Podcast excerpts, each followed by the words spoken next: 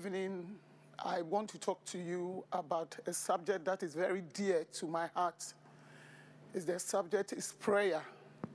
I love prayer because not because I know how to do it, but I know the object of my prayer.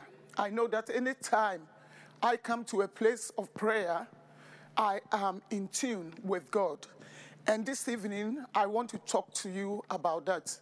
And all those who are hearing me, those who are at home, wherever you are, I want you to pay attention to what God wants to share with you and I. And my topic is that don't neglect your prayer life. Don't neglect it at all. One of the profound scripture that has been my anchor in my prayer life is Matthew chapter 21 and verse 22. Whatever you ask in prayer, believe in that you shall receive it. Whatever, whatsoever you ask God in prayer, the Bible says, believe that you will receive it. And that alone has been an anchor that I stand on. That God is not a man that he will lie. Will he say something and he will not do it? Or repent? No, the Bible says that let every man be a liar, but God is truthful in everything that he does. So, whatever you ask in prayer, believe that you will receive it. In Hebrews chapter 2, verse 3, how shall we escape if we neglect so great our salvation, which at the first began to be spoken by our Lord, and was confirmed unto us by them that heard it? How can we escape if we neglect prayer in our lives? How can? We cannot survive, we cannot escape at all. Because prayer means that you are talking to the Almighty God. Prayer is more than the emotions and the things we do. When you talk about prayer, even unbelievers pray, but they pray to different God. But I'm talking about the creator of heaven and earth. The God who created all things, the Bible says that all things are your servant. He created everything for his pleasure, and they were created. I'm talking about God, whose eyes is going to and fro to show himself stronger unto all those whose hearts are loyal to him. The Lord who never sleeps, he never slumber. Hallelujah. He is the one the same today, yesterday, and uh, tomorrow. He will never change. He is awesome God, majestic, holy, righteous, excellent God. How beautiful, how glorious is this God. And if you begin to see God by revelation through the word of God, by the Holy Spirit taking away the veil from your eyes and your spirit to see who God is, you will not neglect prayer. People neglect prayer because when I say neglect, it means you have something and you are not paying attention into that thing. Anything that you don't pay attention to shows that it's not important to you. Because according to Matthew chapter 6 and 21, the Bible says that where your treasures is, your heart will be there. Your wishes will be there. Your desire will be there. Your power will be there. You have time to do it. Some of the things I hear people say that, oh, because I don't have the time. We all have 24 hours in a day. Trust me, every day nobody will tell you to go and bath except you are a child because you know that you will not be comfortable. And if prayer is a means to God's presence, then you can't give that excuse that you don't have the time. We all have 24 hours a day. We all are busy one way or the other. We find time to eat, we have time to do sleep, we have time to do many things. But when it comes to prayer, then the excuses is innumerable. We make light of prayer. We ignore prayer. We abandon prayer. Oversight, shine discipline, careless, afterthought. Prayer is afterthought. When we say you are neglecting something, it means you are abusing it. It means you don't pay attention to that. That is not valuable to you. You don't value it. But if you value prayer and you know that the object, the beginning and end of prayer is our God, then we don't have to neglect our prayer life. I'm not going to elaborate on, you know, definition of prayer and the meaning of prayer because we know the simplicity of prayer is that it starts from you talking to God. Let me tell you, every blood bought child of God should love prayer. If you are a born again believer, the Bible says in John chapter 1, verse 12, they that believe in him, he gave them power to become the sons of God. And so your prayer life starts the very first day you gave your life to the Lord. There was that connection. The Bible says in Romans chapter 8 and 16, our spirit and the spirit of God bears witness that we are the children of the Most High God. We are co heirs with Jesus Christ. Hallelujah. We have been adopted and that is why we have the Spirit of Jesus Christ and we can cry, Abba, Father. And instantly God will hear us. So prayer starts from the very first day you gave your life to the Lord. Somebody will say, How? Let me tell you, even children, when you give birth to a baby, nah, nah, eh, the first day, first day, maybe up to week, you will put the baby under your breast to feed that baby. But trust me, from there on, the baby will know, will smell where he has to get that milk from. And that is connectivity of prayer. The moment you give your life to the Lord, there is this strong connection between you and God that you love to talk to God all the time. It is not the baby Christians who have issue with prayer, but it's the grown up, those that have come to a place that complacency has taken the place of prayer. Some of us, our skills and our talents, hallelujah, and our fame and our names and our titles has taken the place of prayer. And, you know, because now we are in a, a land that you, when you close your eyes and you open, everything you want is at your dispense. So gradually, what the enemy is doing is that he's taking something that is precious that is treasure before God. God values his children. Always he wants us to talk to him. Hallelujah. He loves to hear us. Other than that, he will not say that pray, call on me, and I will answer you. You won't receive a message that I'm not available 24 hours a day. My ears are very attentive to the prayer of my people. I love to hear my children calling upon me. God loves to hear us. So David said that early in the morning you will hear my voice and I will look up. I will direct my attention and my prayer and my focus to you. And so the enemy gradually is trying to place the importance of prayer to certain things that is fleeting things. And I came to challenge you and I'm provoking myself to say, Take everything from me, but don't take my prayer life. Because it's a place that God undo and do with my life. It's a, a secret place that God can open me up and correct me and chastise me and instruct me and, you know, provoke me, hallelujah, and enlarge me and strengthen me and cause my face to set on the goals and the visions and the dreams that He has put in my heart. It's a place where the light shines over you. Hallelujah. The Bible says that Jesus Christ and the disciples on the mountaintop, when they prayed, their countenance was changed. Prayer will not just change you spiritually, but physically. Hallelujah. It makes you glow, it makes you different. Moses stood before God for 40 days, looking, engaging on God alone. And the Bible says that when he came back, his countenance was changed. We are missing something that is valuable than anything in life. The enemy knows it because he was the praise and worship taught director. So he knows what prayer, when I'm talking about prayer, I'm talking about worship, I'm talking about praise, I'm talking about thanksgiving, I'm talking about consecration, I'm talking about separation. He knows that there is nothing that is beyond that. That is why he told Jesus Christ that if you can bow down and worship me alone, look at this, I will give you the world and the beauty and everything that is in it. If you can bow down and worship me, he knows the secret of life.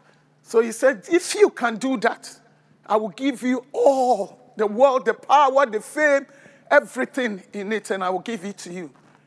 But Jesus knew, and he said, no. And that is why the enemy will not come, but he will come to steal, to kill, and to destroy. But in the same verse, Jesus said, I have come to destroy the works of the enemy so that I give you abundant life and more abundantly. And that abundant life will be recognized and be revealed to us when we look into the perfect law of liberty and through the light that shines within our heart, we come to a place of prayer and we know our God who lives forever. We look and gaze on Him. We will be daily changing from glory to glory, from grace to grace, from power to power, more grace and more anointing. So the enemy day by day wants to steal our prayer life, wants to steal it, he wants to take it. He will make us busy than anything. Have you realized that when it comes to a place that you want to pray, that's the time your body is talking to you, you are tired. When you were eating, you were not tired. Have you realized that when you make a decision to pray, that's the time the telephone will ring? Have you realized that? I think Yonggi Cho said something that blessed my heart. One day he said that he was praying, and they said a governor is coming to see him. And they came to a place where he was praying. He didn't mind them. So later, when they found out why, he said, Who I was talking to is more important than this person. The reason why we diminish the place of prayer is that we don't understand that we are engaging with God. And trust me, if you are praying, one day I was praying and I was texting because it was a case of emergency. And the Holy Spirit rebuked me and said, Don't do that. You don't respect God. I'm not talking about the prayer we do, then run around and, you know, I'm talking about seriousness with God. Even though He is your daddy, I'm talking to those who are grown up I'm talking to leaders. I'm talking to intercessors. I'm talking to we pastors. I'm talking to the man, woman. I'm talking to every Christian that the place of prayer should not be neglected because it is important that we do that. God loves us. And I talk about life, Christian life is a relationship. And every relationship is solidified by communication. And I was looking at prayer, and one of the definitions I got it blessed my heart. It says that is to be drawn together by intimate participation. So when we are praying, it's like God is unto us and we are into God. We're drawn together by intimate participation.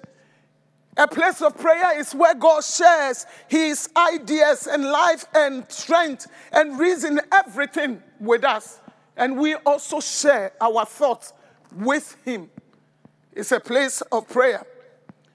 And I want to tell you the Bible says in Amos chapter 3, verse 3 can two walk together except we agree?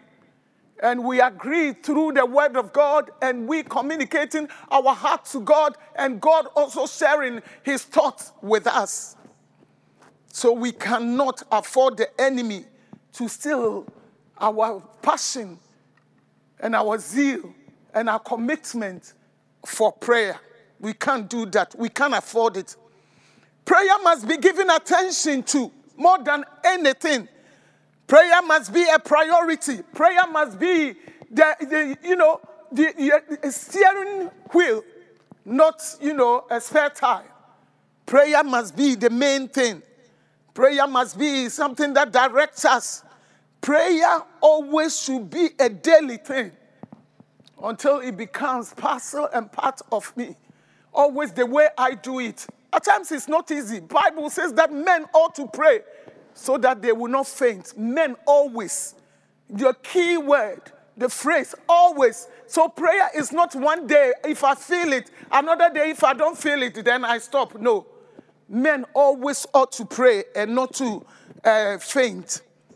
And somebody is saying that, and Pastor, how are we going to do that? Rome was not built in a day, gradually.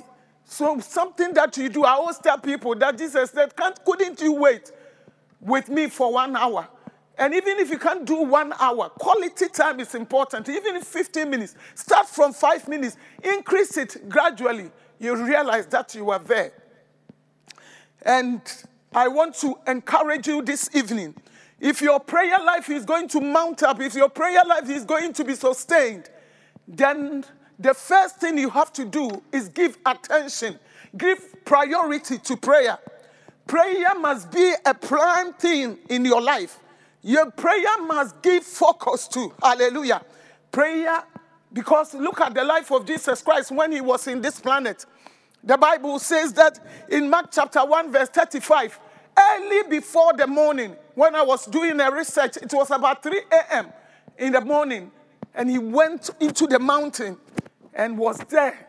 It means Jesus loves prayer. And trust me, what people don't understand, people think that because he was a son of God, but he have the body like you and I, flesh like you and I. That is why the Bible says how God anointed Jesus Christ of Nazareth with the Holy Ghost and power, who went about doing good and healing all those who were oppressed, because God was with him. He was like you and I when he was in uh, uh, this planet. He needed the Holy Spirit to achieve anything that he did. He needed the Father to back him. And trust me, we also we need that and we do that through prayer. That is why no matter how busy Jesus Christ was, Jesus always pay attention to prayer. In Luke chapter 5 verse 16, the Bible says that Jesus Christ prayed. He jumped to the, the mountain, the mountain, I was reading. So it's a specific place that he will always go and, you know, be alone. In Luke chapter 6, verse 12, the Bible says that he went to the mountain and was there all night. I heard some pastors say there is no all night in the Bible. No, it's not true. Our Lord and Savior, one person, stayed on the mountain all night because after that all night prayer, it's a place where he made decision to choose um, his disciples. And even with all that prayer, there was one that was, you know, doubtful and, you know, the deception and all these things. So, how much more if Jesus was going to make, you know, a, a, a decision to choose leaders to work with? And he spent all night. And that is one of the first time don't you think it is important for us to be in a place of prayer? Spend two hours in a week. It will not kill you. Pray for your children. Pray for the nation. Pray for your church. Pray for leaders. Prayer is not wasted. Jesus did that. So you have to give priority to prayer. Prayer must not be a drive through thing. That when we are in our car, that's where we pray. It's good, but it's not enough. You have to make time. You have to make it a priority. You have to give time to it. You have to give attention to it. Hallelujah.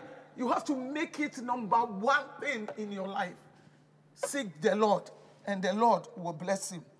I'm going to end here, but I want us to read Matthew chapter 14, verse 22 and verse 23. I read from the Amplified Bible.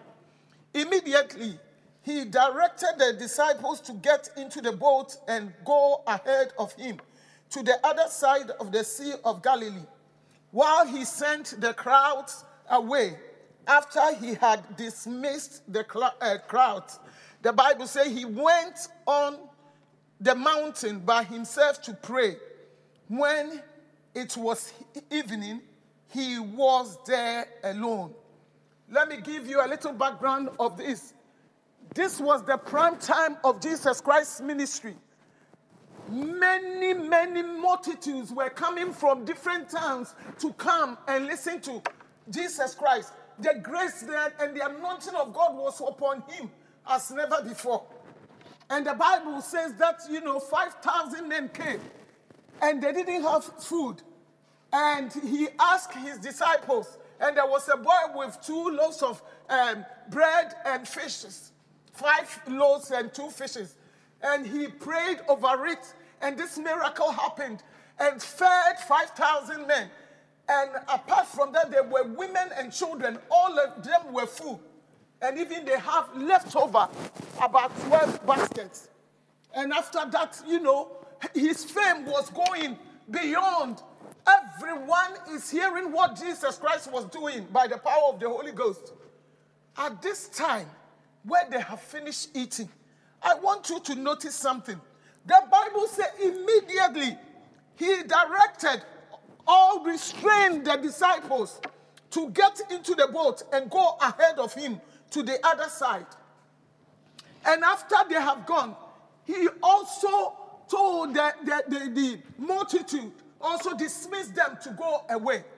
And after that, he went to the mountain. What can we learn from here? In life, there are so many things that will drive our attention. The multitude, they were there for what they will get. There are some people in your life that you're giving time to, that the only thing they want is what they will get from you, not what they will do to enhance and support you. I call them the multitude. There are many things, whispers that take your time from a place of prayer, unnecessary telephone calls, conversations that are, you can, eh, you know, you have repeated and repeated. Some people can win you, they can worry you.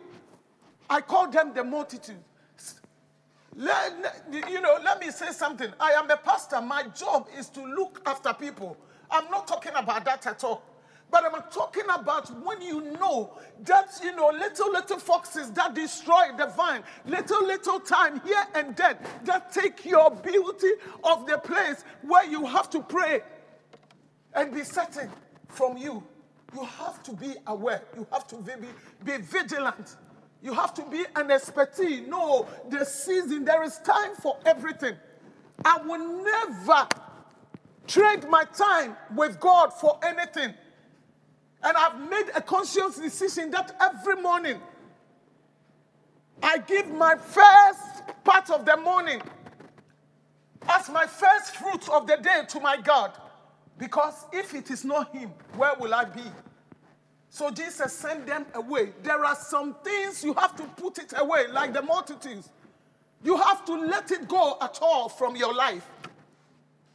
And when he finished, he had told also the disciples to go into another way because he's working close with them. But I'm here also to use this uh, scripture to tell you there are also, you know, people who are very close in your circle, but that doesn't mean that all the time you have to be with them.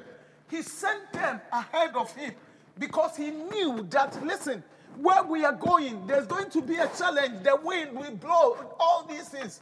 So I need to go up and seek my father. So after they have gone, then he went up to pray. Priority is important, but look at what he did. Before the priority, he realized that I have to put certain things in place. I call it barriers.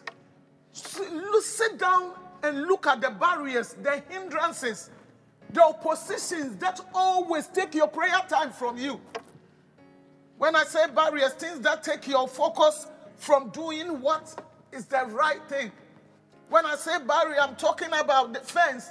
I'm talking about emotional barriers. I'm talking about mental barriers. I'm talking about spiritual, you know, family barriers. You have to sit down and look at it. What is taking my prayer time? What is taking my fellowship with the Lord, my intimacy, my talking with God? What is taking? When you look at the barriers, then you can make a decision to say, mm, I know that this is the reason I know that every time I'm going to pray, telephone, I know that I'm spending time with friends, especially young people. Let me advise you. Everything you are doing, you are investing into your future. And trust me, you know, they, if you if you ask people who are successful, they will tell you their success came from their daily routine, what they did every day. And today we are going here. We are. There is nothing wrong. Have fun. But I'm telling you, if you're having fun and you cannot have fun with the Holy Spirit, I don't want you to reach 40, 50, then you regret it. Life is a spiritual. Life is a serious matter. And if you are born again Christian, then I want to encourage you. Don't neglect your prayer life. Give attention to your prayer life. Make it a priority. Check what are the barriers that are hindering you. Remove them from there. If it's something you can do it. If not, ask the Holy Spirit to help you. And after that, it's not the knowledge you have about prayer, but it's the doing, the practicality. As you start doing it, the Holy Spirit will help you. Rome was not built in a day. Paul says that when I was a child, I was talking like a child. But when I grew up, that face passed away. I believe God will use this to speak to you. May the Lord bless you. May the Lord increase you. May his countenance shine upon you. May the Lord bring a mantle of prayer as never before upon your life. May you receive a drop from the Holy Spirit. May you become sharp. Hallelujah. In the things of God. And above all, may prayer become part and parcel of you. May it be said that, like uh, Jeremiah, when I said I will not even mention his name, it was too late because he had become part and parcel of my life. Hallelujah. And when I keep quiet, my heart, the word of God is burning in me. May prayer be burning in you that you will not, you cannot stop but to pray. God bless you. In Jesus' name, Amen. Praise the Lord. It's time that we have to give. I want to encourage every one of you, wherever you are, if you, you are part of this you know, great assembly, then I want to encourage you that we are giving our tithes and offering every day. It should not be only Sunday. Please, and if you are going to give, the instructions will be, the details will be there. And please give, give abundantly, and God will bless you. Hallelujah. I hope you have been blessed. We have started our fasting from yesterday. And today is the second night. And those who were not on board yesterday, please join us. We are praying for 14 days. 14 days we are doing prayer and fasting. And trust me, the Bible says one chases a thousand and two chases ten thousand. And if any two of us agree touching anything, it shall be done according to the will of God. It shall be done for us. Hallelujah. So I want you to please key in. It is important 14 days. We started yesterday. Today is the second day. And even if you have forgotten, please, you can still join us. Go online and all the information will be there. God bless you. Amen.